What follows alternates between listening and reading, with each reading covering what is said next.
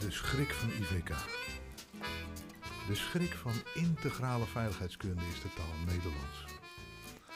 Als je studenten ook gewoon vraagt van ja, waar, waar heb je eigenlijk het meeste moeite mee gehad?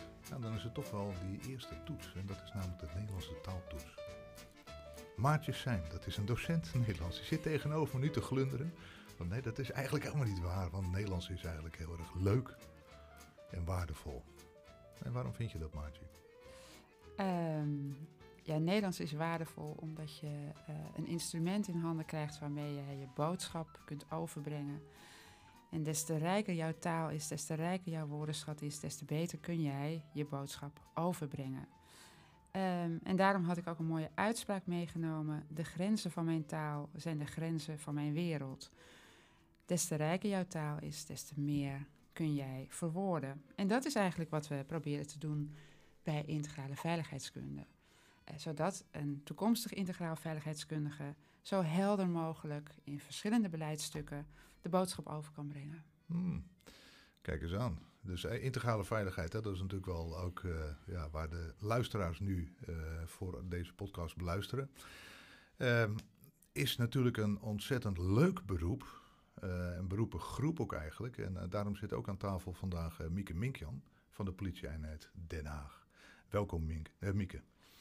Fijn dat ik bij deze podcast aanwezig mag zijn. Nou, graag zelfs. Ja. We horen graag namelijk ook wat in eerste instantie natuurlijk Nederlands betekent voor de politie Nederland. kan je daar misschien wat, wat meer over vertellen? Ja, ik ben zelf werkzaam al ruim 30 jaar bij de politie eenheid Den Haag. Ooit begonnen als agent en inmiddels werk ik bij de staf, afdeling bestuursondersteuning. En in al die jaren heb ik gemerkt dat het heel belangrijk is dat je ook schriftelijk ja, goed uh, de dingen moet kunnen opstellen. Mm -hmm. En samen met Maartje hebben we dan ook bedacht van... goh, dat is voor de mensen die de IVK-studie doen ook heel erg belangrijk. Want heel vaak zie je gewoon dat er een plan van aanpak wordt geschreven... waar geen touw aan vast te knopen is... waar van de partners van de politie niet weten wat moeten we daarmee... Als bijvoorbeeld een, een, een teamchef van een, van een basisteam van een politiebureau naar een burgemeester toe gaat met een plan van aanpak, met alleen maar wollig taalgebruik, ja, dan is de kans van slagen van zo'n plan van aanpak ook uh, kleiner. Mm -hmm. En uh, ja, daarom is het zo belangrijk om de dingen goed, goed uh, ja, op te schrijven, duidelijke taal te gebruiken. En dat is iets waar Maartje en ik mee bezig zijn geweest tijdens de les. En omdat ik dan uit de praktijk kom, ehm, breng je eigenlijk de praktijk en de theorie samen. En dat brengt ook dan wat dynamiek in de les. En ik denk dat dat voor de studenten ook wel, uh, wel leuk is eigenlijk. Ik, ik, hoor eigenlijk twee dingen. Je zegt uh, dat uh, stukken die worden geschreven, dat die eigenlijk wollig taalgebruik bevatten. Het tweede, denk ik ook, is dat het aanbrengen van een stukje structuur. Ook dat is absoluut heel erg belangrijk. Hè? Dat je ja, een goede volgorde van je stuk hebt. En ja, dan komen we eigenlijk bij, weer bij het vak van, van Maartje natuurlijk terecht, die, dat de studenten goed kan uitleggen hoe je dat dan doet. Mm -hmm. En vervolgens, ja, hoe wij dat hebben aangepakt in de les. Ik weet niet of, dat, of je het leuk vindt dat ik dat vertel. Of misschien is het handig dat Maartje misschien iets vertelt over wat is nu wollig taalgebruik. Dat je een beetje een beeld bij hebt van, ja, wat, hoe moet het nu niet? Mm -hmm. um, ja, ik dacht, het is wel leuk om te vertellen, uh, nou ja, misschien hoe het niet moet. En ja. ik heb hier een heel leuk stuk uit de uh, Tweede Kamer. En dat is een wijziging van de wet op het hoger onderwijs. Dus dat is ook wel toepasselijk. En het is fijn als je veel moet lezen voor je werk, dat het een beetje vlot gaat. En dat je denkt, oké, okay, ik snap wat hier staat. Mm -hmm. Nou, dit soort teksten, die nodig altijd wel uit. In ieder geval tot twee keer lezen. Mm -hmm. um, nou, hier een fragmentje. Op basis van het experiment leeruitkomsten hebben de aan het experiment deelnemende instellingen de bevoegdheid om bij deeltijd en duale, associate degree, bachelor en masteropleidingen in een bepaalde mate af te wijken van de WHW. Dit wetsvoorstel regelt dat de bevoegdheden uit het experiment die worden verankerd gaan gelden voor alle deeltijd en duale opleidingen in het hoger onderwijs, hierna HO, dus zowel voor HBO als WO-instellingen. Thans is niet voorzien in een uitbreiding van de mogelijkheid om te werken met eenheden van leeruitkomsten naar voltijdopleidingen. Ik, ik denk dat onze luisteraars nu al een beetje afgekeurd beknapt Ja, Nee. Ik was Nou het ja. ook al vrij snel kwijt, Ja. inderdaad. En Eh, dit is een paragraafje, één paragraaf. Of Mhm. alineaatje be- bedoel ik. Eén alinea. Nou ja, weet je, dus ehm, eh, de reden waarom ik ehm, een Nederlands geef bij IVK... is om studenten te leren dit soort stukken eh, niet te schrijven.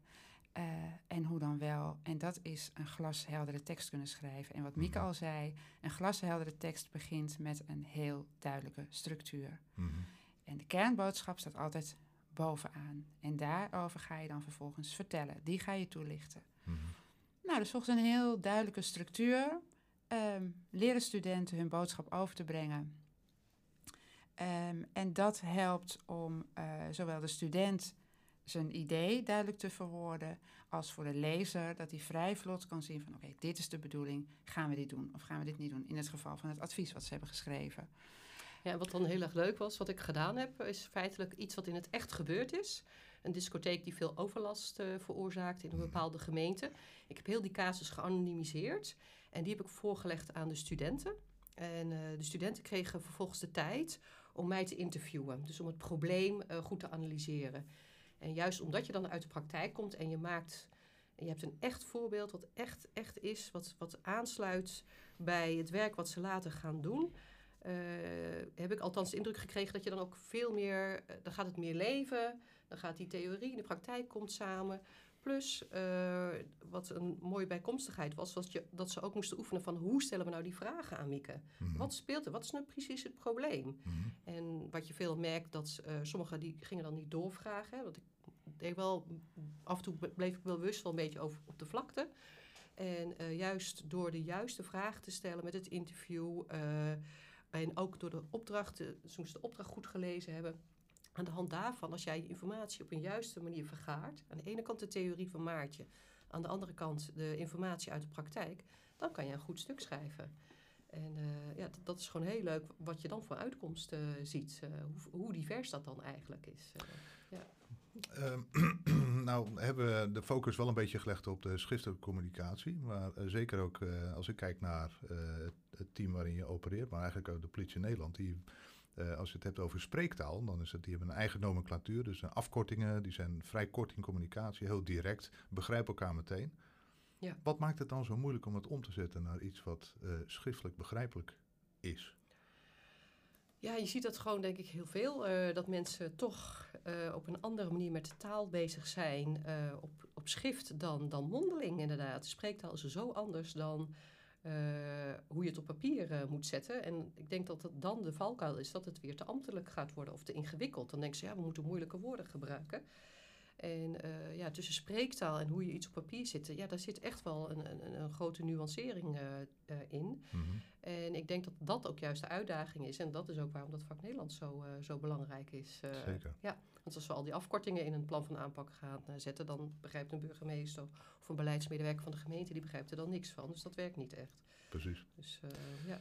Maar goed, als we even teruggaan naar jouw maatje.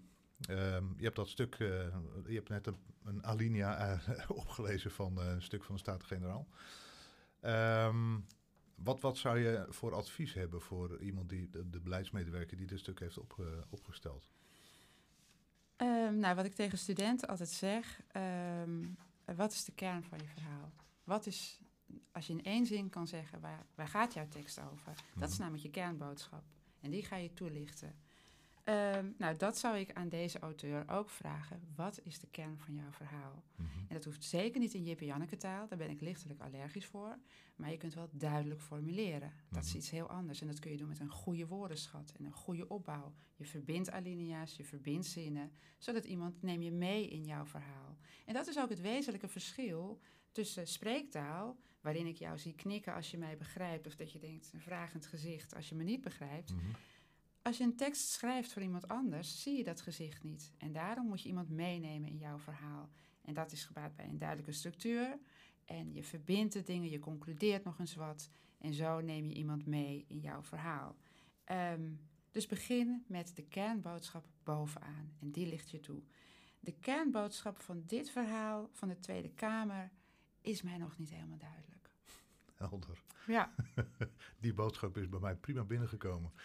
Alright. ja. Ehm, laten we afsluiten voor dit stukje. Ja, de tijd gaat zo snel. Dat is niet te geloven eigenlijk, hè, hoe snel dat gaat. Maar eh, met een, een, een tip van jou, Maartje, en misschien ook van jou, eh, eh, Mieke. Want eh, ja, het, het vergroten van je woordenschat, dat is best lastig, heb ik begrepen. Maar Dat wat, is wat, zo. zou, wat, wat, wat zou jullie tip zijn?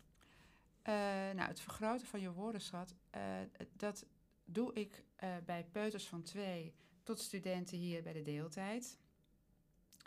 Eh, omdat een zo groot mogelijke woordenschat is niet alleen goed voor het schrijven van goede stukken, maar is ook voorwaarde voor schoolsucces.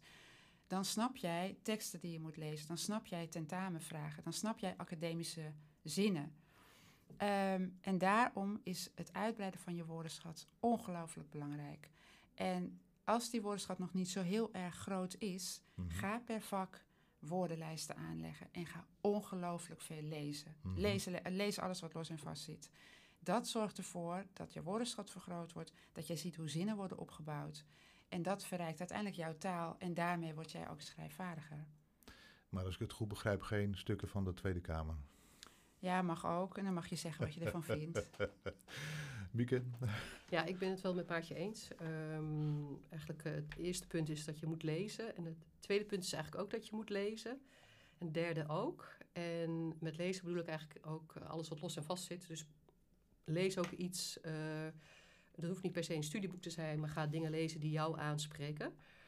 Eh, en ja, verder is denk ik de studie IVK ook een goed instrument om je woordenschat eh, uit te breiden. Mijn eigen ervaring is ook dat ik bij alle opleidingen die ik gedaan heb, eh, een ontzettende uitbreiding heb gekregen van mijn woordenschat. Mhm. Dus ja, een studie verrijkt gewoon ook je taal. En wat ik ook heel belangrijk vind, en dat weet ik ook uit de praktijk, op het moment dat een stuk wordt nagekeken, ja, je denkt echt van, oh, dit is een 10. Ja, mijn eerste stukken ook, die waren gewoon he- helemaal rood. Alles was fout. Maar juist daar leer je heel veel van. Dus ga gewoon schrijven, maak gewoon fouten, maar sta ook wel open voor de feedback. En eh, als je dat hebt, als je open staat voor de feedback over jouw geschreven taal, Mhm. ja, dan leer je het. Geweldig. Nou, dan gaan we deze, hier, deze aflevering mee afsluiten. Eh, dank jullie wel voor jullie eh, aanwezigheid en jullie fantastische tips in eerste instantie, maar natuurlijk ook ja, de relatie die jullie hebben kunnen leggen tussen integrale veiligheid en de, het gebruik van de Nederlandse taal. Dus dank jullie wel. Eh, en tot misschien de volgende keer.